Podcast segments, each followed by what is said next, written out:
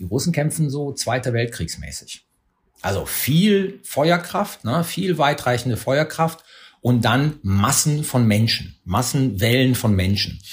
Ähm, in der Hoffnung dann halt die Ukrainer zu überrollen im, im Prinzip. Das ist Zweiter Weltkrieg und ähm, ja, es ist durchaus vorstellbar, dass sie mich in einem Jahr wieder anrufen und wir wieder ähm, einen Podcast machen über diesen Donbass-Konflikt.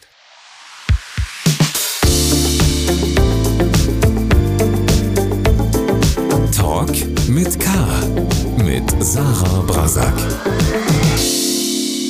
Hallo, liebe Kölnerinnen und Kölner. Hallo natürlich auch an alle, die von außerhalb zuhören. Im Podcast Talk mit K unterhalte ich mich mit interessanten Menschen aus dieser Stadt. Immer im Wechsel mit meiner Kollegin Anne Burgmann. Jeden Donnerstag um 7 Uhr morgens gibt es eine neue Folge. Heute spreche ich mit dem Militärexperten Carlo Masala, der seit dem Ausbruch des Ukraine-Kriegs in vielen Talkshows zu Gast ist. Denn nur wenige können den Konflikt so gut erklären wie der Politikwissenschaftler, der an der Bundeswehr-Universität München lehrt. Geboren und aufgewachsen ist Masala übrigens in Köln. Dreieinhalb Monate nach Beginn des Kriegs ist die Lage für viele einigermaßen unübersichtlich geworden. Ich wollte von Masala wissen, welche Strategie verfolgt Putin jetzt, nachdem sein ursprünglicher Plan, Kiew zu besetzen, nicht aufgegangen ist? Wie groß ist die Gefahr, dass der russische Präsident Atomwaffen einsetzt? Und wie lange könnte dieser Krieg noch dauern? Jetzt aber zum Gespräch.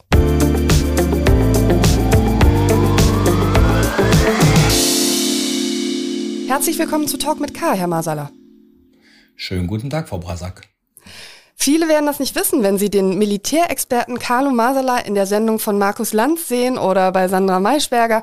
Aber sie sind ein Kölscher Jung. Sie sind 1968 in der Stadt mit K geboren. Sie sind hier aufgewachsen und sie haben auch in Köln studiert, promoviert und gelehrt. Wann und warum haben Sie es denn über sich gebracht, die tollste Stadt der Welt zu verlassen? naja, nach insgesamt, äh, was war denn das dann? oh, ich glaube, fast 30 Jahren Köln oder sowas, habe ich mir gedacht, es sei Zeit für einen Wechsel. Und ähm, ich muss ja ganz ehrlich gestehen, dass ich sehr, sehr gerne in Köln gelebt habe und sehr, sehr gerne in Köln aufgewachsen bin. Und ich finde Köln eine super Stadt, wenn man Jugendlicher ist oder wenn man Studentin ist. Das finde ich super. Wenn man dann aber irgendwie Familie gründet und kleine Kinder hat, was äh, bei mir der Fall war, dann finde ich, hat diese Stadt nicht mehr so viel zu bieten, weil sie Köln kultiviert so einen ranzigen Charme. Den finde ich als Jugendlicher und Student super. Äh, ich sag mal, als, als Familienvater, das galt dann damals für die ganze Familie, außer für natürlich die kleinen Kinder, fanden wir das dann, dann schon ziemlich langweilig und sind dann halt aus Köln rausgezogen. Und dann 2001 war es ganz einfach so, dass ich, ähm, ist ja das deutsche Universitätssystem, ich habe habilitiert, habe eine Professurvertretung in München bekommen und ähm, bin dann aus München nach Rom gegangen, weil ich dort äh, für die NATO ein Forschungsinstitut aufgebaut habe und von Rom ereilte mich dann ein Ruf an die Universität der Bundeswehr in München. Von daher bin ich nicht wieder nach Köln zurückgekommen. Jetzt wollen wir hier natürlich überhaupt nicht über Köln sprechen, ähm, sondern über den Krieg in der Ukraine. Aber nach dieser kleinen Köln-Schelte muss ich doch mal fragen, ob es auch was gibt, was Sie äh, an Köln vermissen, wenn Sie so in der Fremde sitzen oder mit welchem Gefühl Sie jetzt auch nach Köln telefonieren. Na, ich bin ja noch re äh, relativ regelmäßig in Köln und ich komme da immer wieder gerne hin. Und ähm, die Stadt hat halt für mich was Vertrautes. Ne? Also trotz, ich sag mal, trotz des Wandels, den sie äh, durchzogen hat. Natürlich gehe ich manchmal irgendwo hin und denke mir, ja, ja, jetzt gehst du irgendwie in die Kneipe, wo du schon als, äh, keine Ahnung, 17-Jähriger warst und stelle dann fest, die gibt's schon seit 20 Jahren nicht mehr. Aber diese Stadt hat halt was Vertrautes. Ich kenne da, ja, die meisten Ecken. Obwohl sich viel gewandelt hat, ich finde mich da noch immer sehr blind zurecht. Und das ist ein Gefühl, das ich bisher eigentlich noch nie in einer anderen Stadt hatte, in der ich gelebt habe. Seit dem 24. Februar 2022 ist die Welt eine andere. Ich glaube, das kann man ohne Pathos Verdacht sagen, denn dieser Überfall Russlands auf die Ukraine war ein Schock. Ähm, seitdem sind dreieinhalb Monate vergangen und viele verfolgen jetzt, glaube ich, nicht mehr täglich die Nachrichten rund um die Ukraine oder sie haben schlicht den Überblick verloren. Da sind sehr viele fremde Städtenamen. Es werden größere und kleinere Offensiven und Gegenoffensiven angekündigt in unterschiedlichen Teilen des, des Landes. Also ich glaube, es ist komplex für jemanden, der da nicht so intensiv in der Materie ist. Und deswegen sprechen wir ja jetzt auch miteinander. Ähm, können Sie eine Zusammenfassung geben? Also welchen großen Plan hatte der russische Präsident zu Beginn dieses Kriegs, soweit er bekannt ist? Und wie hat sich seine Strategie in den vergangenen dreieinhalb Monaten verändert?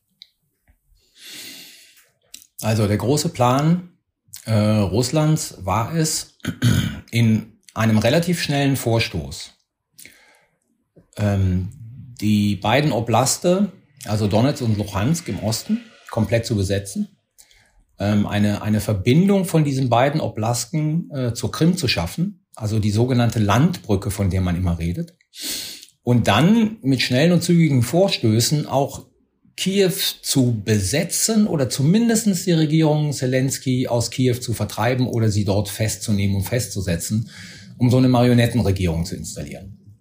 Putin hat ja äh, zwei Tage, glaube ich, nach Beginn des Krieges davon geredet, dass er die Ukraine denazifizieren und entmilitarisieren will. Und das bezog sich ganz klar sozusagen auf die gesamte Ukraine. Also denazifizieren hieß die Regierung absetzen, zumindest den Präsidenten absetzen, durch Russland treue Figuren ersetzen. Und äh, Demilitarisierung hieß äh, aus, aus russischer Sicht der ukrainischen Armee die Fähigkeit zu nehmen, größere Operationen durchzuführen. Das hat sich dann als Fehlannahme erwiesen. Ähm, das hat wohl auch sehr viel damit zu tun gehabt, dass ähm, im Vorfeld zu dieser Invasion die russische politische Führung und die militärische Führung von ihren Geheimdiensten ganz einfach falsche Informationen erhalten hat.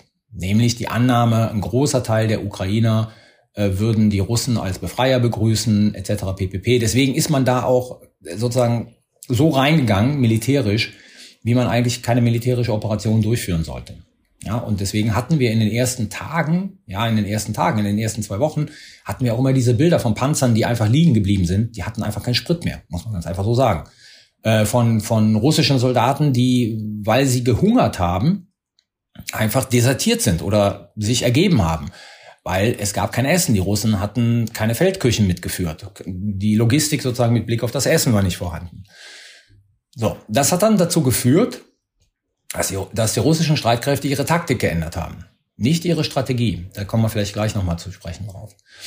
Heute sind wir an dem Punkt, wo äh, die russische Armee sich in Masse auf den Donbass konzentriert. Und zwar auf die Eroberung genau dieser beiden Oblaste, also Donetsk und Luhansk. In Luhansk, die Zahlen sind unterschiedlich. Die Russen behaupten, sie halten 95 Prozent schon. Ähm, ich bin da eher skeptischer, aber ich würde auch eine Zahl über 80 Prozent ansetzen. Ähm, in, in Donetsk wird halt schwer gekämpft, aber auch dort haben die Russen Ter Territorien gewonnen. Ähm, und wir befinden uns gerade schwerpunktmäßig, muss man ganz einfach so sagen, in einem Krieg, Frontverlauf, der sich auf den Osten der Ukraine konzentriert. Und dort wird gekämpft. Und dort wird dergestalt gekämpft, dass die Russen mit einer massiven Feuerkraft vorgehen, also vor allen Dingen Artilleriesysteme, ganze Städte, die sie erobern wollen, in Schutt und Asche legen, ähm, am Tag, ja, so ein bis vier Kilometer an Territorium gewinnen und an einigen Stellen ein bis zwei Kilometer wieder abgeben müssen, ähm, weil die Ukrainer erfolgreiche Gegenoffensiven führen. Wir haben ganz, ganz viel, es gibt so zwei Unterschiede. Ich sage, die Russen äh, setzen sehr stark auf ihre Artilleriesysteme weil sie da den Ukrainern massiv überlegen sind. Und die Ukrainer versuchen, die Russen in Straßen- und Häuserkämpfen äh, zu verwickeln, weil die Ukraine dort sehr, also nicht sehr große, aber mehr Vorteile gegenüber den Russen hat ähm, als, als die russischen Kräfte gegenüber über der Ukraine. Das heißt, was wir dort haben, ist so etwas wie ein dynamischer Stellungskrieg. Es bewegt sich auf dem, auf dem großen Bild nicht so viel. Das ist eher so wie eine Schnecke. Und es geht halt hin und zurück, hin und zurück. Aber man muss ganz einfach sagen, momentan geht es eher mehr sozusagen hin für die russische Armee als für die ukrainische Armee. Die Russen legen ungerührt und auch völlig bewusst, also diese ukrainischen Städte in Schutt und Asche. Die Ukrainer wiederum versuchen, solche massiven Zerstörungen auch zu vermeiden, was ja logisch ist, weil sie wollen ja irgendwann mal auch dort noch vielleicht darin äh, leben. Schwächt sie das aber dann insgesamt auch nochmal, dass sie eben nicht diese riesigen Verluste in Kauf nehmen wollen? Ja, das schwächt sie und ähm, teilweise haben sie gar nicht die Fähigkeiten dazu, ähm, diese Zerstörung zu vermeiden. Weil, wie gesagt, die, die Russen setzen sehr viel auf Feuerkraft, auf weit, also Feuerkraft aus Entfernung. Und trotz der westlichen Waffenlieferungen hat die ukrainische Armee noch nicht genug ähm, Artilleriesysteme und äh, Artillerieortungsradare. Das sind also Systeme, die der, die der, dem Artilleriegeschütz helfen, zu erkennen, woher der Beschuss kommt. Sehr schnell. So dass man dann zielgenau auf die Quelle dieses Beschusses schießen kann aus weiter Entfernung. Und davon hat die Ukraine einfach zu wenig, davon haben die Russen einfach zu viel. Und deshalb äh, ist es fast unmöglich für die Ukraine, die Zerstörung dieser Städte äh, völlig zu vermeiden. Was wir momentan sehen, ist vor allen Dingen im Donbass ähm, eine Situation, in der die, die, die Russen vor allen Dingen die Wohngebiete einnehmen, während die Ukrainer versuchen, die Industriegebiete zu verteidigen. Weil der Donbass hat ja eine große industrielle Produktion für die gesamte Ukraine. Und wenn es den Russen gelingt, auch diese Industriegebiete unter ihre Kontrolle zu bringen, dann muss man sagen, ist der Donbass komplett verloren. Ja. Also von daher momentan Wohngebiete gehen eher in russische Hand, Industriegebiete werden äh, von ukrainischen Kräften mehr oder weniger erfolgreich verteidigt. Aber man fragt sich ja schon jetzt, was wollen die Russen eigentlich anfangen mit diesen Städten, die sie besetzen, die dann einfach völlig zerstört sind? Also die haben dann ja Schutthaufen gewonnen. Richtig, die haben dann Schutthaufen gewonnen, aber ich glaube, das ist der, der russischen Föderation egal, weil es geht um das Territorium. Ich sage jetzt mal so, also besetzen zuerst, wieder aufbauen äh, an zweiter Stelle. Also das ist ungefähr so wie Mariupol. Mariupol ist in Schutt und Asche gelegt worden. Da ging es ja letzten Endes immer nur um die Eroberung eines Stahlwerkes, also Azovstal, wo ungefähr 2500 äh, ukrainische Kämpfer sich verschanzt haben, plus wohl mehr oder weniger 1000 Zivilistinnen. Ähm, diese Stadt ist von den Russen komplett in Schutt und Asche gelegt worden. Sie ist jetzt eingenommen worden von den Russen und Putin hat angekündigt, oder irgendein russischer Offizieller, ich weiß gar nicht, ob es Putin selber war, man würde jetzt Mariupol wieder aufbauen. Also denen ist völlig egal, wie sie eine Stadt übernehmen. Hauptsache, sie übernehmen sie, damit sie sozusagen ihren Fuß auf diesem Territorium haben. Sie haben eben das Bild der Schnecke bemüht, ähm, auch wenn es den Russen eben gelingt, sozusagen äh, in sehr kleinen Schritten voranzugehen. So als Laie, der diesen Krieg verfolgt, hat man das Gefühl, die Situation ist verfahren und also auch zunehmend verfahren. Äh, das Bild der russischen Panzer, die einfach stranden, äh, finde ich, ist ein ganz gutes Gefühl. Stimmt denn der Eindruck? Also Verfahren, äh, da müsste man jetzt sich darüber unterhalten, was Sie genau unter Verfahren meinen der Punkt ist, es deutet momentan ähm, sehr vieles auf eine sehr lange militärische Auseinandersetzung hin. Deswegen habe ich versucht, das so detailliert zu beschreiben. Ne? Also es ist wie eine Schnecke und die Ukrainer sind durchaus in der Lage, Gegenoffensiven durchzuführen, auch in kleinem, begrenzten Umfang. Ähm, wenn jetzt diese angekündigten Waffenlieferungen alle schnell und vollumfänglich in die Ukraine kommen, dann könnte das die ukrainischen Streitkräfte durchaus in die Lage versetzen, diesen Krieg noch sehr lange fortzuführen. Ähm, von der russischen Seite ist das ohnehin sozusagen äh, die, der Plan und die Taktik. Also ähm, Putin rechnet damit, dass dieser Krieg noch lange dauert. Er hat zwar gewisse Probleme, ihn in dieser Länge auch noch durchzuführen, aber er hat noch viel, viel mehr Potenzial in der Hinterhand an Menschen zum Beispiel, die er in die Front schicken könnte, wenn er wollte. Wovor er sich aber auch zurückscheut. Das muss man sagen momentan. Ähm, wir müssen uns darauf einstellen, dass dieser Krieg noch sehr lange dauern wird dass es ein Abnutzungskrieg werden wird. Und wenn wir äh, zum Beispiel die westlichen Waffenlieferungen uns anschauen, also was da genau geliefert wird, dann ist es auch so, dass eigentlich all das Gerät, das geliefert wird, die Ukrainer in die Lage versetzen soll, den Russen Verluste zuzufügen und die Russen auf Distanz zu halten. Das heißt aber nicht sozusagen, die Russen zurückzudrängen. Ja, also dazu fehlen die spezifischen Waffen. Ob das, ob das die Ukrainer mit dem, was sie ohnehin haben, machen können, das steht in den Sternen. Das müssen wir wirklich sehen. Aber es sieht einfach vieles äh, danach aus, dass wir uns noch auf einen äh, Wochen, wenn nicht gar monatelangen Abnutzungskrieg ähm, einstellen müssen. Ich glaube, Verfahren ist, ist äh, das, was ich laienhaft meinte, genau mit dem, was Sie beschreiben. Also man hat das Gefühl, es gibt dann einen großen Materialverschleiß. Ja, also die Russen haben das nötige Geld natürlich auch durch äh, Gasverkäufe, die sie ja immer noch äh, machen. Und die Ukrainer haben tendenziell die Welt als Waffenlieferanten, ja, die auch äh, liefern, wenn auch nicht so schnell, wie sich die Ukraine das wünscht. Das heißt, auf beiden Seiten Materialschlacht, natürlich auch viele Menschenleben, die das erfordert, aber letztlich äh, keine keine großen Zugewinne auf auf irgendeiner Seite. Und das meinte ich mit dieser Verfahrenheit und die haben Sie ja gerade bestätigt. Und es könnte also genau, auch sein, dass wir in einem zu. Jahr hier sitzen und äh, sich nicht großartig möglicherweise was verändert hat? Das ist durchaus vorstellbar. Das ist durchaus vorstellbar. Weil die, auch die Russen müssen in ihrer Operationsführung einige Probleme lösen. Und sie setzen momentan sehr stark wieder auf äh, Masse. Also so wie die Russen da unten kämpfen, ich bemühe jetzt mal das Bild. Also Kolleginnen, die mich jetzt hören werden, werden höchstwahrscheinlich stöhnen, aber das Bild, glaube ich, ist sehr eingängig und beschreibt das grosso modo ganz gut. Die Russen kämpfen so Zweiter Weltkriegsmäßig. Also viel Feuerkraft, ne, viel weitreichende Feuerkraft und dann Massen von Menschen, Massenwellen von Menschen. Ähm, in der Hoffnung dann halt die Ukrainer zu überrollen im, im Prinzip. Das ist Zweiter Weltkrieg und ähm, ja, es ist durchaus vorstellbar, dass sie mich in einem Jahr wieder anrufen und wir wieder ähm, einen Podcast machen über diesen Donbass-Konflikt. Lassen Sie uns über Putin sprechen. Die Brutalität dieses Krieges äh, hat ja für großes Entsetzen gesorgt. Systematische Kriegsverbrechen auf russischer Seite, Plünderungen, Vergewaltigung, Morden von Zivilbevölkerung. Welche Taktik verfolgt Putin damit, wenn man äh, da überhaupt von einer Taktik sprechen kann? Man kann schon, man, man kann sogar von einer Strategie sprechen. Also ich glaube, man, man muss sich zwei, zwei Dinge bewusst machen. Also wenn man sich anhört, wie ähm, Putin, aber auch Medvedev, der Vorsitzende des Nationalen Sicherheitsrates, der stellvertretende Vorsitzende des Nationalen Sicherheitsrates, über die Ukrainer redet, dann ähm, sind das aus deren Perspektive keine gleichwertigen Menschen im Vergleich zu den Russen. Also man redet immer von den slawischen Brüdervölkern, ne, etc. ppp. Aber ich glaube, die Tatsache, dass diese Annahme, die Russen gehen da rein und äh, Großteil der Ukrainer wird sie einfach als Befreier begrüßen, dass die halt äh, nicht der Realität entsprach, hat dazu geführt, dass man umgeschlagen ist und jetzt ganz einfach diese Ukrainer nicht als ähm, ja, gleichwertig zu den Russen sieht. Und von daher können sie auch vernichtet werden.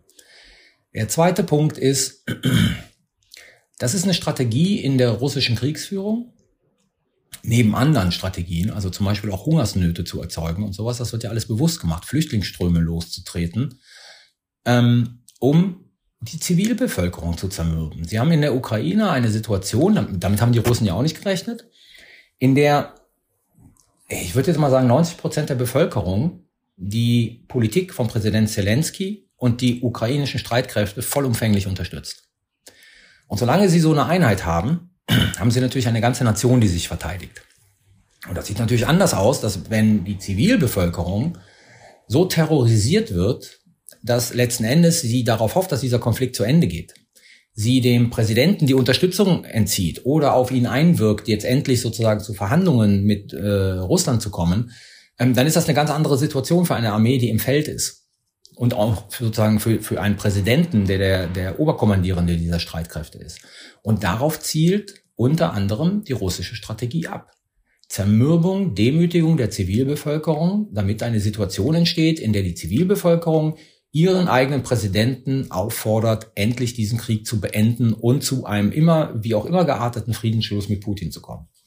Aber bislang scheint ja tatsächlich eher das Gegenteil erreicht worden zu sein. Also eine viel, viel größere Einigkeit unter den Ukrainern, sozusagen diesen, ihren Präsidenten dann auch zu unterstützen. Das heißt, äh, zumindest teilweise ist es fehl, fehlgeschlagen. Und jetzt kommt es darauf an, in der Länge dann zu schauen, ob die Zermürbung dann irgendwann mal einsetzt wenn ich sie richtig verstehe. Ja, absolut. Was, was, was, was sozusagen die russische Staatsführung und die russische Militärführung da einfach falsch eingeschätzt hat. Und jetzt komme ich mal so ein bisschen als Wissenschaftler um die Ecke, was wir aber aus der Forschung, zum Beispiel über ethnische Konflikte, das ist kein ethnischer Konflikt, ne?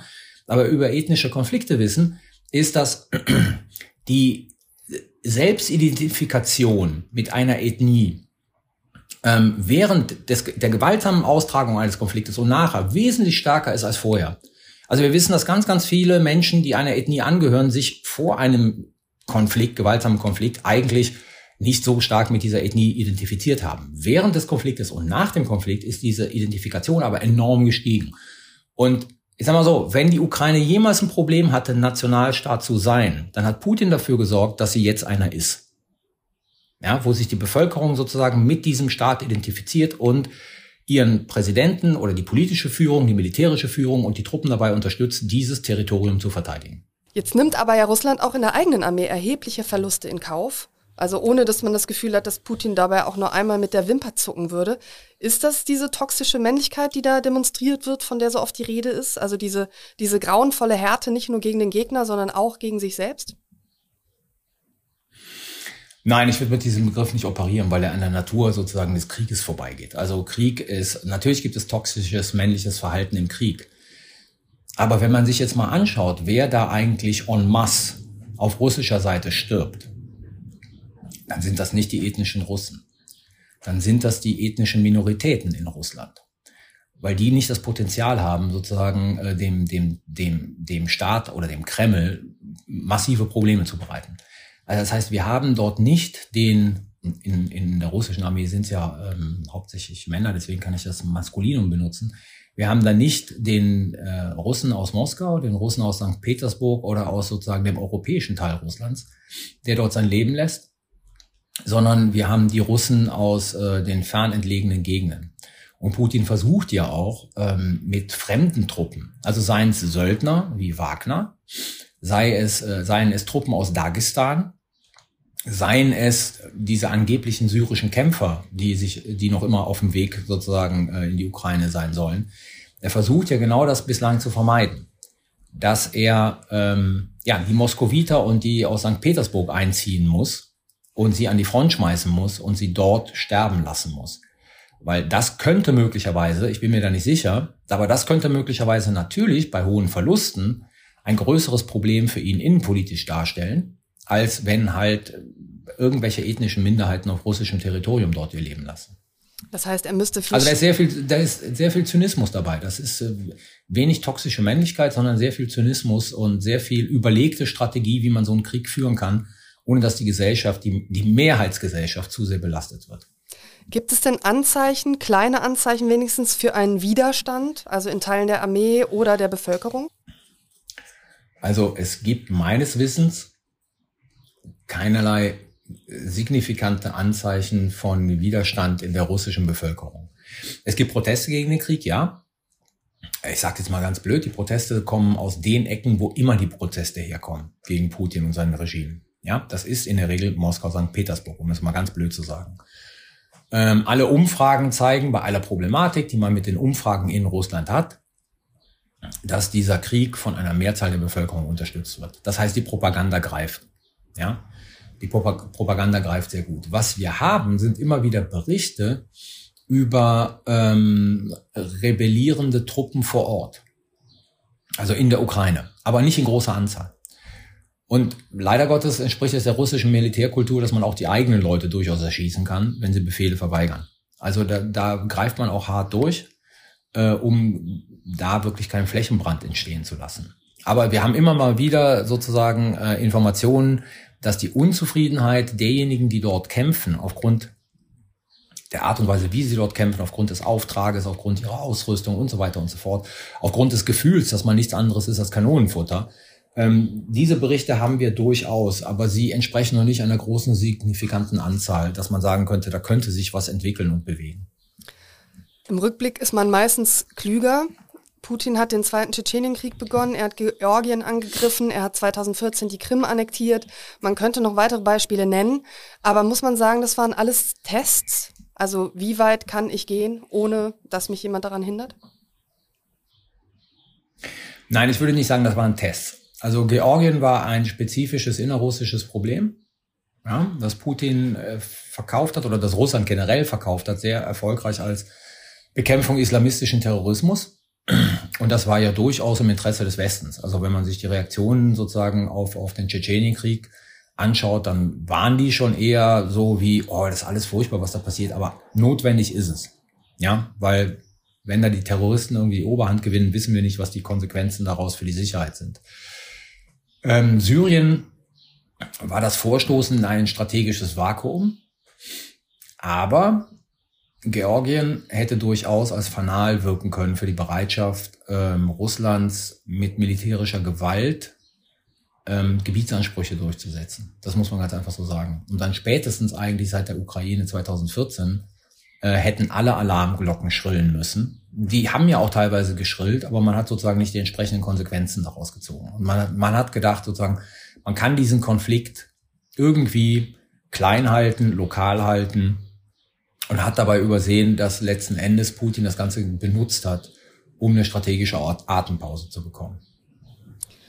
Aber jetzt muss Putin doch eigentlich wissen, dass ihm die Welt nicht durchgehen lassen wird, dass er ein ganzes Land überfällt und besetzen will. Also ihm muss doch klar sein, man wird ihn ächten, man wird alles dafür tun, dass seine Tage gezählt wird. Und er muss auch wissen, dass er irgendwann den Rückhalt seines Volkes verlieren wird, wenn die äh, Leiden unter dem Krieg stärker werden.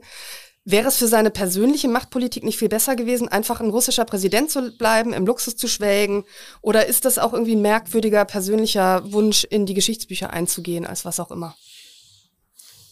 Ich erzähle mal eine Geschichte. Ähm, ich weiß jetzt gar nicht, welches Jahr das war. Es gibt dieses sehr, diesen sehr erfolgreichen Krimi Kind 44. Ich weiß nicht, ob Sie den kennen. Nee. Britischer, britischer Autor. Eigentlich ein, ein Russland-Experte, ein Historiker der hat einen Roman geschrieben, Kind 44, und dieser, dieser Roman, da geht es um, um Massenmord, Pädophilie in, in Russland unter der Stalin-Ära. War unheimlich erfolgreich, dieser Roman. Und der ist dann verfilmt worden. Und ich weiß jetzt nicht genau das Jahr, wenn er verfilmt wurde. Doch, 2015 muss das gewesen sein. Genau. 2015 kam der in die Kinos und der wurde sofort in Russland verboten, dieser Film. Und ich war das letzte Mal in Russland 2015 und ähm, saß irgendwie im Auto mit einem äh, Kollegen neben mir, einem Russen, und las, dass dieser Film verboten wurde. Und sagte dann, äh, die Begründung war eine zu schlechte Darstellung sozusagen dieser Stalin-Ära. Und sagte dann zu diesem Kollegen, ähm, ich verstehe das nicht, weil ähm, also bei, bei vielen Sachen vorher hat Putin ja sozusagen die Exzesse in der Stalin-Ära immer wieder ver, äh, verurteilt. Also warum, ne, wird dieser Film jetzt verboten, weil er die Stalin-Ära zu schlecht darstellt. Und dann sagte er zu mir, ja, das hat nichts damit zu tun. Putin hat diese Exzesse in der Stalin-Ära auch ernsthaft aus Überzeugung verurteilt. Das ist kein Stalinist in dem Sinne, jetzt im neuen Gewand. Aber, sagte der Kollege, es gibt zwei Figuren, die sozusagen symbolträchtig für die Größe, Stärke und Erweiterung der russischen Macht stehen. Aus Putins Perspektive. Und das ist Peter der Große und das ist Stalin. Und deshalb ist dieser Film in Russland verboten worden. Ja, also Putin und er, er hat ja jetzt vor zwei Tagen sich nochmal äh, sozusagen in diese Reihe mit, mit Peter, dem Großen, gestellt. Ähm, Putin hat durchaus dieses historische Sendungsbewusstsein.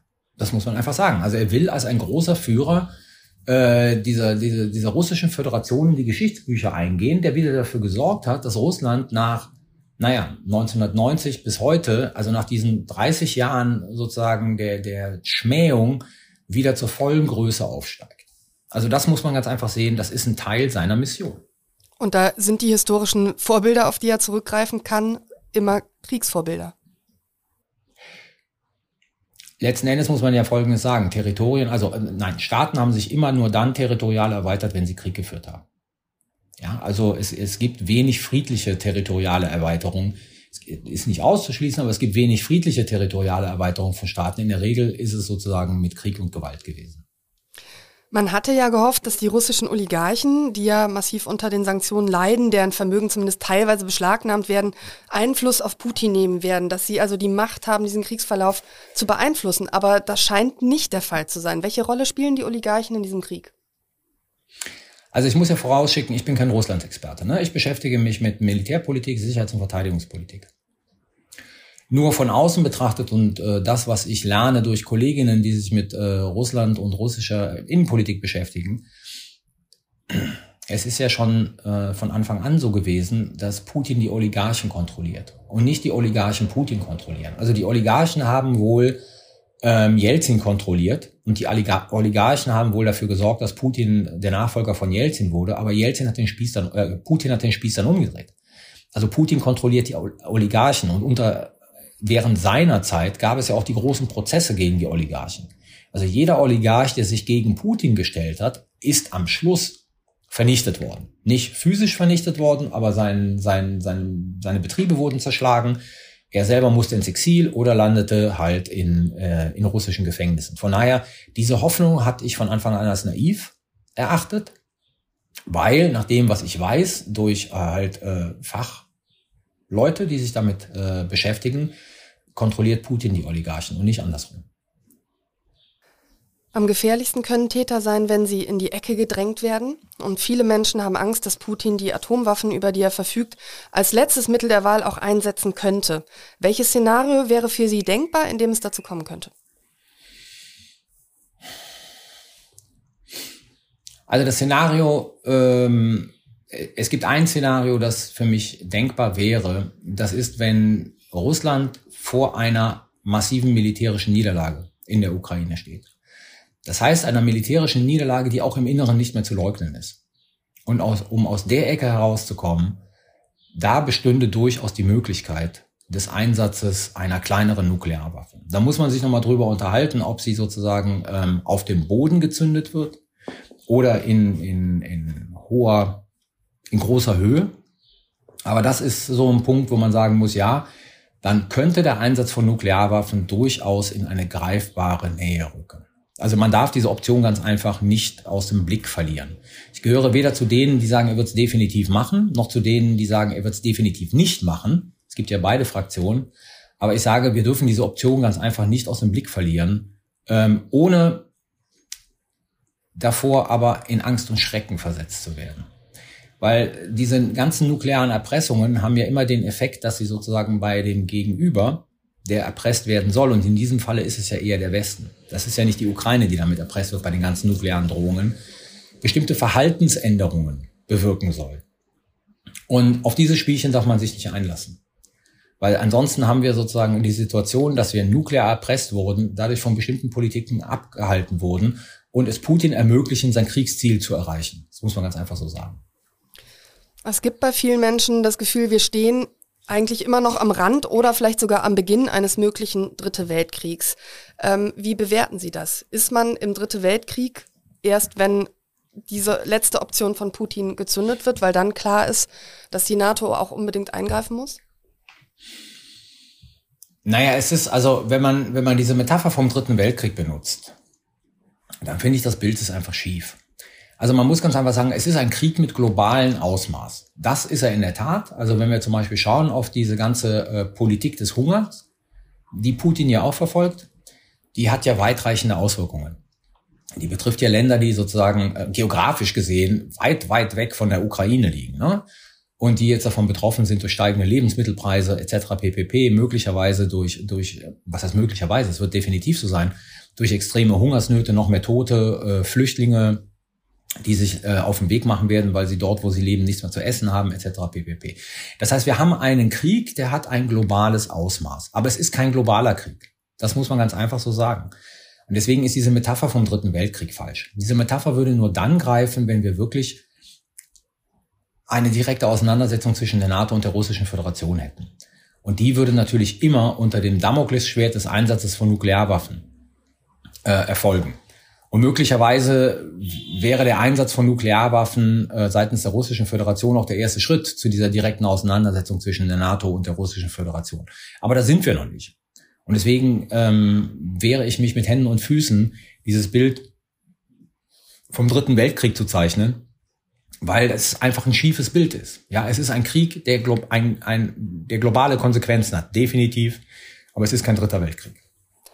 Vielleicht noch eine letzte Frage zu Putin, bevor wir uns dann der ukrainischen Seite zuwenden. Es gibt ja auch diese Wünsche, Hoffnungen, wie auch immer man das nennen will. Putin würde eines Tages also gestürzt werden, man könnte ihn gefangen nehmen. Ähm, ist jetzt nicht unbedingt realistisch derzeit, aber ich habe mich gefragt, womit müsste er dann eigentlich rechnen? Also würde man ihm vor dem Internationalen Gerichtshof in Den Haag den Prozess machen wegen Kriegsverbrechen? Also da würde ich vorab sagen, ich würde nicht darauf spekulieren, dass wir die nächsten zehn Jahre äh, ohne Putin leben.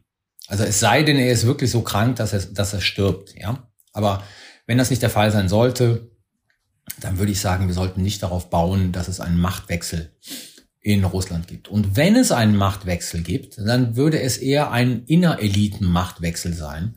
Das heißt, sein Nachfolger, und ich gehe mal davon aus, dass es ein Mann sein wird und nicht eine Frau, deswegen sage ich Nachfolger, ähm, sein Nachfolger würde in Grundzügen die gleiche Politik weiter betreiben, weil das ist ja sozusagen ein System, das da gebaut worden ist. Und ähm, wenn es einen Nachfolger gibt, der wird in Grundzügen die gleiche Politik weitertreiben. Er wird vielleicht diesen Krieg in der Ukraine beenden. Das ist, dann wäre das das Positive. Aber es würde sich an der russischen Politik innen wie außen grundsätzlich nicht viel ändern. Wir würden nicht eine zweite sag mal, die Älteren werden sich dran erinnern, Gorbatschow, Perestroika, Glasnost und so weiter erleben, ähm, sondern das Regime würde versuchen, sich zu konsolidieren und an einigen Stellen halt äh, Veränderungen durchführen, sicherlich mit Blick auf die Ukraine, mit, mit Blick auf den Krieg, aber nicht viel mehr. Deswegen ist es eher angebracht, darauf, äh, also seine Politik darauf aufzubauen, dass A, das Regime überlebt und dass B, wenn Putin nicht krank ist, wie ab und zu mal immer wieder berichtet wird, äh, wir mit ihm noch sicherlich die nächsten fünf bis zehn Jahre weiterleben müssen. Lassen Sie uns über den ukrainischen Präsidenten sprechen. Volodymyr Zelensky, der hat ja eine ganz erstaunliche Karriere gemacht. Also man muss sich das nochmal vor Augen führen. 2006 hat er die ukrainische Version von Let's Dance gewonnen. Eine Show, die er produziert hat. Er war Fernsehproduzent, er war als Komiker erfolgreich, bis er sich dann 2019 zum Präsidenten hat wählen lassen. Und er hat in der Wahlnacht gesagt, wenn ich erfolgreich war, könnt ihr das auch. Und das haben viele auch als Wink äh, mit dem Zaunfall an die Russen gewertet, ähm, dass sozusagen auch die Diktatur eines Putin enden kann. Ähm, kann man dann im Umkehrschluss sagen, dass Zelensky und natürlich auch seine Politik äh, eine Bedrohung für Putin waren und dieser Krieg ein Stück weit auch eine Strafe ist für die Abwendung von Russland und die Abwendung von antiwestlichen Werten? Also das, das war ja letzten Endes schon der Auslöser des, der 2000, des 2014er Einmarsches. Ja, also die, die, der, der Wille der ukrainischen Bevölkerung, jetzt noch nicht mal sozusagen nur der Regierung, sondern der ukrainischen Bevölkerung, sich der Europäischen Union anzunähern. Und das hat der Putin dazu veranlasst, ähm, in die Ukraine reinzugehen, die Krim zu annektieren und im Donbass sozusagen ähm, die dortigen Separatisten massiv zu unterstützen. Es gibt immer dieses Argument, die Putin fühlt sich äh, von der Demokratie in der Ukraine bedroht. Ich weiß nicht, ob das so richtig ist, aber natürlich, das muss man einfach sagen, wenn wir das russische Verhalten der letzten 10, 12, 15 Jahre anschauen, dann war Russland immer wieder in höchste Alarmbereitschaft versetzt, nicht militärisch, sondern politisch, wenn in seinem unmittelbaren Umfeld eine der sogenannten Farbenrevolutionen ausgelöst wurde. Sei es in Georgien, sei es in der Ukraine. Ja, also diese Veränderung von autokratischen Systemen zu demokratischen Systemen, auch wenn sie schwache demokratische Systeme sind mit vielen Problemen, ähm, ist natürlich äh, in Moskau ein Faktor, der aufmerksam beobachtet wird, weil die Angst besteht, das schwappt irgendwann mal über. Und von daher ist mit der Wahl Zelenskis, die eine demokratische Wahl war, die jemanden sozusagen an die Macht gebracht hat, der mit dieser ganzen äh, ukrainischen Nomenklatur eigentlich gar nichts zu tun hatte, ist natürlich etwas, was sicherlich in Moskau ähm, ja für erhöhte Aufmerksamkeit gesorgt hat. Ähm, und dann natürlich sozusagen das Bestreben der Ukraine mit NATO-Mitgliedschaft und so weiter und so fort. Also da musste man einfach befürchten, aus der russischen Perspektive, dieses Land entzieht sich dauerhaft dem russischen Einfluss.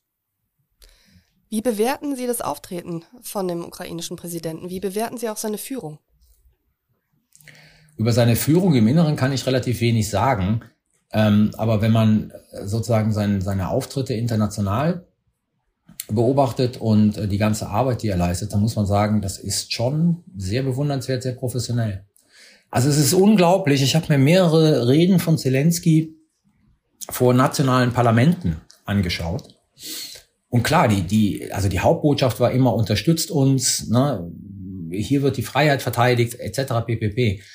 Aber ihm, beziehungsweise seinen Redenschreiberinnen, ist es immer wieder gelungen, und das fand ich wirklich unglaublich, einen historischen Moment in dem Land, vor dessen Parlament er geredet hat, zu finden und das mit der Auseinandersetzung, die er gerade führt, zu verknüpfen. Und das ist schon große Kunst, das muss man ganz einfach sagen. Also es ist wirklich große Kunst, was der Mann da macht. Die Frage ist, wie lange kann er sowas noch machen? Inwieweit erleben wir sozusagen so Abnutzungserscheinungen? Ne? Also wo man sich sagt, auch schon Gott, schon wieder der Zelensky. Muss man ganz einfach sagen, je länger dieser Krieg dauert, desto mehr werden wir uns an den gewöhnen oder desto mehr gewöhnen wir uns schon an den. Ähm, und dann wird sozusagen seine Strahlkraft sicherlich ähm, nachlassen. Aber was er bisher gemacht hat, ist einfach bewundernswert. Wenn man jetzt im Inneren äh, schaut, er ist auch im Inneren, nach all dem, was ich sehe, in der Lage, sozusagen dieses Volk weiterhin zu einen. Also er führt es wirklich an, im klassischen Sinne. Er macht Sachen von hohem symbolischen Wert. Also dieser Besuch bei den Truppen ich weiß jetzt nicht, von der Woche oder sowas, an der Front im Osten in Reichweite russischen Beschuss. Das war zwar im Bunker, aber das war natürlich zum einen ähm, ein Signal an die eigenen Truppen, also die, die, die Kampfesmoral weiterhin hochzuhalten. Und gleichzeitig war das so eine Art ähm, symbolischer Mittelfinger an die Russen, zu sagen, ich, Staatsfeind Nummer eins, bin in Reichweite eurer Systeme und ihr werdet es nicht schaffen, mich auszuschalten. Also, muss man schon sagen, Respekt für so eine Politik. Wirklich Respekt.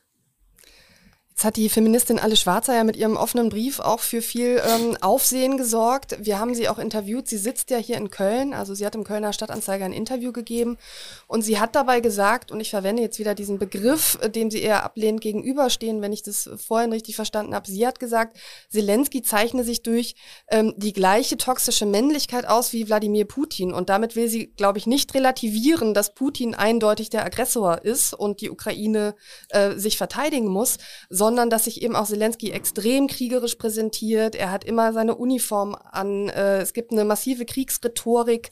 Ähm, welche Haltung haben Sie zu dieser These? Also ich, ich verstehe das Konzept der toxischen Männlichkeit. Aber Krieg ist nun mal Krieg. Und Krieg wird von Männern und Frauen geführt. Und jetzt tut mir leid, wenn ich da Alice Schwarzer auch in dieser Frage widersprechen muss. Also es gibt ähm, als, als ich nehme nochmal das Bild, als Friedrich Merz in, der, in Kiew war, gab es ganz, ganz viele Bilder. Da stand neben ihm eine relativ junge Frau, die hatte eine Jeans und ein schwarzes T-Shirt an. Also das war auch sozusagen schon sehr so kombatantenmäßig, auch wenn es nicht das Olivgrün war. Und ich war die ganze Zeit der Meinung, jo, das ist halt so ein weiblicher ukrainischer Bodyguard, dem sie ihn zur Seite gestellt haben. Alles gut. Ähm, bis ich rausgefunden habe, dass das eine ukrainische Parlamentsabgeordnete ist das, das ist ein Land im Krieg. Also von daher sozusagen, ähm, das ist ein Kriegspräsident. Und jetzt muss man ganz einfach sagen, in so einem, in so einer Kriegszeit, wenn man in so einem Land wie der Ukraine ist, ist natürlich das Tragen. Ich meine, Zelensky trägt keine Uniform, ne? Also das wäre so ein Punkt, wo ich sagen würde, oh, das würde mir sozusagen zu weit gehen, das würde ich auch kritisieren. Aber er trägt halt einfach, symbolträchtig die Farben, die Soldatinnen da tragen ich glaube, es kämpfen 37.000 Soldatinnen in der ukrainischen Armee. Also 17, äh, 17 Prozent der ukrainischen Armee ist, ist sozusagen sind Frauen. Also ich habe ein Problem mit dem Begriff toxische Männlichkeit, weil ich glaube, toxische Männlichkeit, jetzt bin ich in diesem ganzen Diskurs nicht so firm, aber ich glaube, ich verstehe das Konzept, ähm, ist ja auch immer in Relation zu setzen sozusagen zu der Rolle der Frau. Und wenn ich sehe, wie Frauen, tausend, tausend von diesen Frauen sind Kommandeurinnen. Also das darf man jetzt nicht ver verwechseln mit einer Kommandeurin in der Bundeswehr, aber sie, sie führen irgendwelche Einheiten an, auch wenn sie kleinsten Einheiten sind. Da sehe ich relativ wenig toxische Männlichkeit, sondern da sehe ich ganz einfach nur ein Land im Krieg, ein Präsident, der sehr stark auf Symbole setzt. Das, das kann man verurteilen, ja, sage ich überhaupt nichts dagegen. Ähm, ich finde es sinnvoll, aber ich sehe da wenig toxische Männlichkeit. Da schwingt ja noch ein viel weiterer Komplex mit, nämlich das ganze Thema Waffenlieferungen versus Verhandlungen zum Beispiel. Also es gibt ja viel Erstaunen darüber, dass die Politik inklusive der Grünen sich beim Thema Waffenlieferungen ja doch ähm, sehr einig ist und ähm, was die Unterzeichner dieses offenen Briefs ja auch nochmal anregen wollten, war eben das Thema, muss man nicht das die Verhandlung als Mittel der Wahl noch mal viel stärker irgendwie in den Fokus rücken, als rein auf die kriegerische Auseinandersetzung zu setzen. Hat man Ihrer Ansicht nach alle Verhandlungsoptionen ausgereizt oder gibt es gar nichts zu verhandeln, weil Putin außer einer, eines vollständigen Siegs gar nichts akzeptieren würde? Sie sprechen da genau zwei Punkte an, wo ich sage, dass dieser offene Brief einfach ein, also es ist ein Brief geschrieben von Menschen, die sich mit der Realität des Ukraine-Konflikts nicht auseinandergesetzt haben. Und das ist mein Hauptkritikpunkt. Denn A, negiert kein Mensch die Bedeutung von Diplomatie. Und was im Vorfeld dieses Krieges verhandelt wurde, wo man auch bereit war, Putin Zugeständnisse zu machen. Also denken Sie in der ganzen Frage der NATO-Mitgliedschaft. Ich nehme jetzt ganz einfach, ich meine, Joe Biden bei einem Gespräch mit Putin, wo er sagte, die Ukraine wird über Jahre nicht Mitglied der NATO werden. Olaf Scholz in Moskau, wo er gesagt hat, in meiner Amtszeit und auch in ihrer, und Putin ist, glaube ich, bis 2034 äh, laut Verfassung noch Präsident, wird die Ukraine nicht Mitglied der NATO werden. Man hat mit den Russen in Genf verhandelt über sozusagen die beiden Briefe, die Russland geschrieben hat an die USA und äh, an die NATO. So, dann kam der Krieg, dann hat man sozusagen zwischen Ukrainern und Russen verhandelt. Ähm, da haben die Ukrainer die, die Neutralität nochmal auf den Tisch gelegt und haben gesagt, wir haben realisiert, die NATO wird uns nie aufnehmen, also ist es okay, wir werden neutral sein, wir wollen nur Sicherheitsgarantien.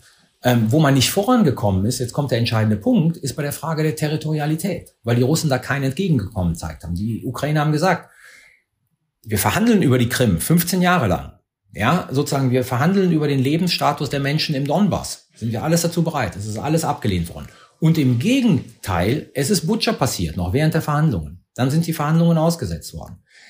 Es gibt niemanden, der so oft telefoniert mit Putin wie Emmanuel Macron und Olaf Scholz, um ihn sozusagen zu dem Waffenstillstand zu bekommen. Was wir aus Moskau die ganze Zeit bekommen, ist sozusagen eine neoimperiale Fantasie nach der anderen. Es sind Signale wie, wir konzentrieren uns auf den Donbass, aber wir haben das große Ziel noch immer nicht aufgegeben. Wenn Sie russisches Fernsehen schauen, da darf jeder Depp sozusagen seine Vernichtungsfantasien gegenüber der Ukraine äußern und auch gegenüber den NATO-Mitgliedstaaten mit irgendwelchen Wunderwaffen und, und äh, existierenden Langstreckenraketen mit nuklearen Sprengköpfen, die die Russen haben. Russland ist nicht bereit zu verhandeln. Und die Unterzeichner dieses Briefes negieren ganz einfach zwei Einsichten. Wenn wir mit Russland heute verhandeln würden, dann würde Russland, weil Russland, wie ich gerade eben am Anfang versucht habe darzustellen, schon territorial auf dem Vormarsch ist, würde auf diese Gebiete und die Abtrennung dieser Gebiete bestehen. Ähm, und der beste Verhandlungspunkt, und das wissen wir aus der Geschichte, ist immer dann, wenn eine der beiden Seiten befürchten muss, von einer Fortführung des Krieges mehr zu verlieren als zu gewinnen. Und da sind die Russen ganz einfach nicht. Und deswegen lassen sich die Russen nicht auf Verhandlungen ein. Man könnte natürlich sofort den Russen Verhandlungen anbieten, wenn man sagen würde, okay, wir, wir verhandeln jetzt über die Abtretung der Gebiete im Osten an Russland. Da würden sich die Russen sofort auf, an, an den Tisch setzen. Damit würde man aber ein Signal aussenden, das für die Stabilität nicht nur des europäischen Kontinents, sondern auch der internationalen Politik generell ein katastrophales wäre.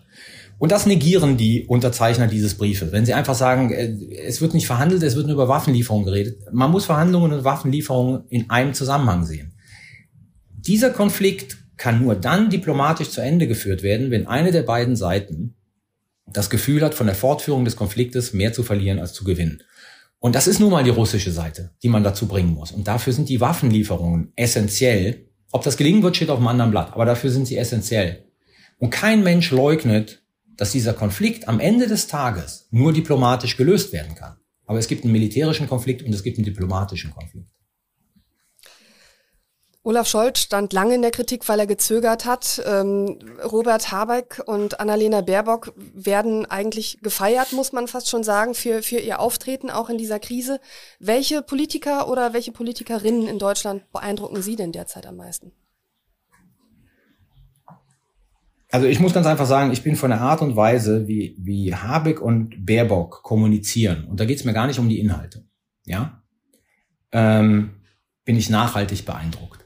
Also ich kann, ich bin ja nun schon was älter und ich kann mich nicht erinnern, dass Politikerinnen von diesem Kaliber, also im Ministeramt, ähm, der Bevölkerung offen die Zwangslagen darlegen, in denen sie sind und daraus nachvollziehbar ihre Entscheidungen begründen. Jetzt kann, muss man mit dieser Entscheidung nicht einverstanden sein oder nicht.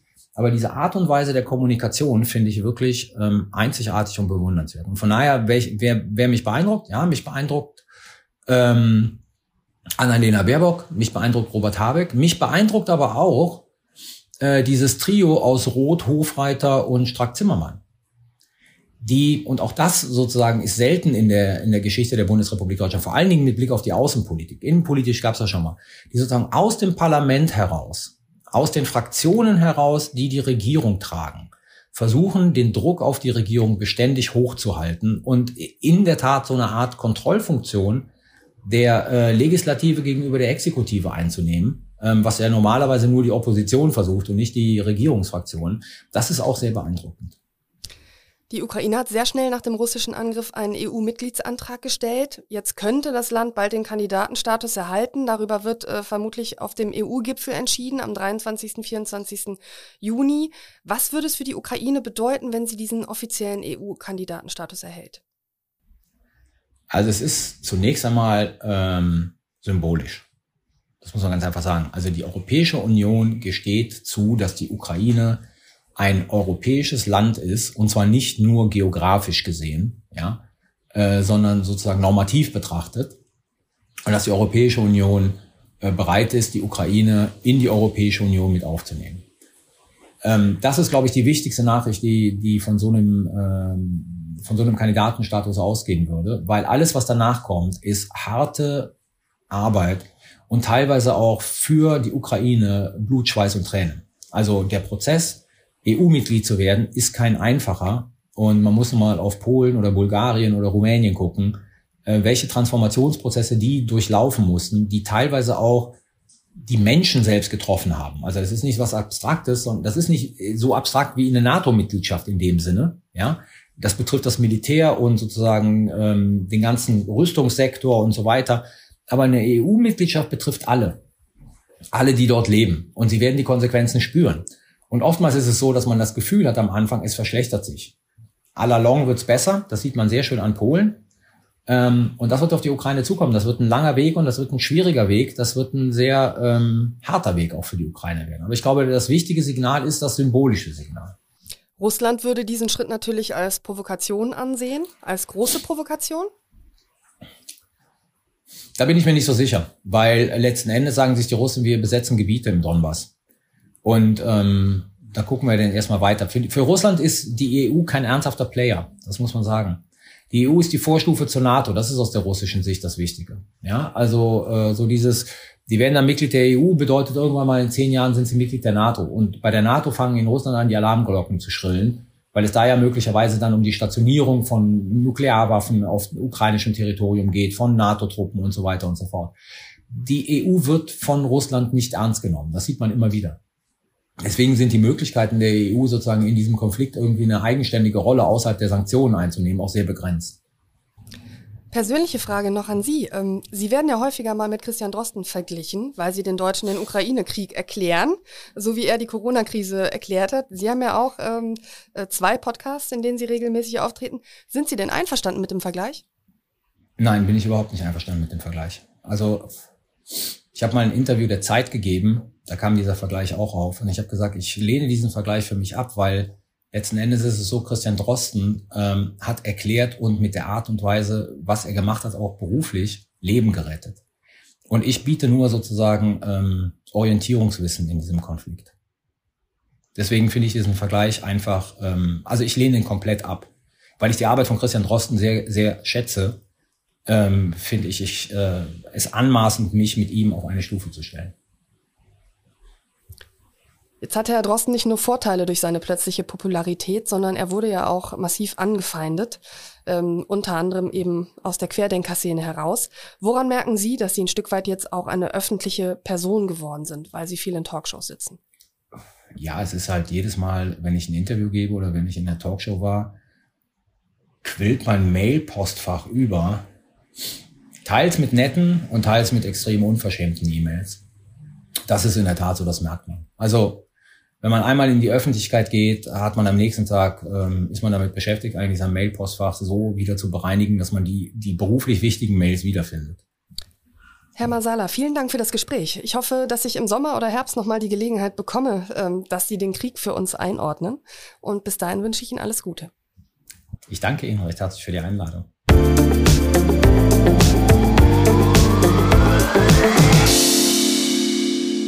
In der nächsten Folge spricht meine Kollegin Anne Burgmann mit dem Kölner Komiker Bastian Pastewka.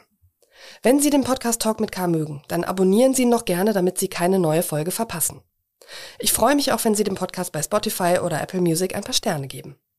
Ebenfalls empfehlen möchte ich Ihnen unseren täglichen News-Podcast Stadt mit K, in dem Sie kompakt und unterhaltsam über alles Wichtige des Tages aus Köln aufgeklärt werden. Falls Sie Fragen haben zur aktuellen Folge oder mir einen Talkgast vorschlagen wollen, schreiben Sie mir gerne eine E-Mail an sarah.brasak.ksta-medien.de. Bis zum nächsten Mal sage ich Danke, Tschüss und auf Wiederhören.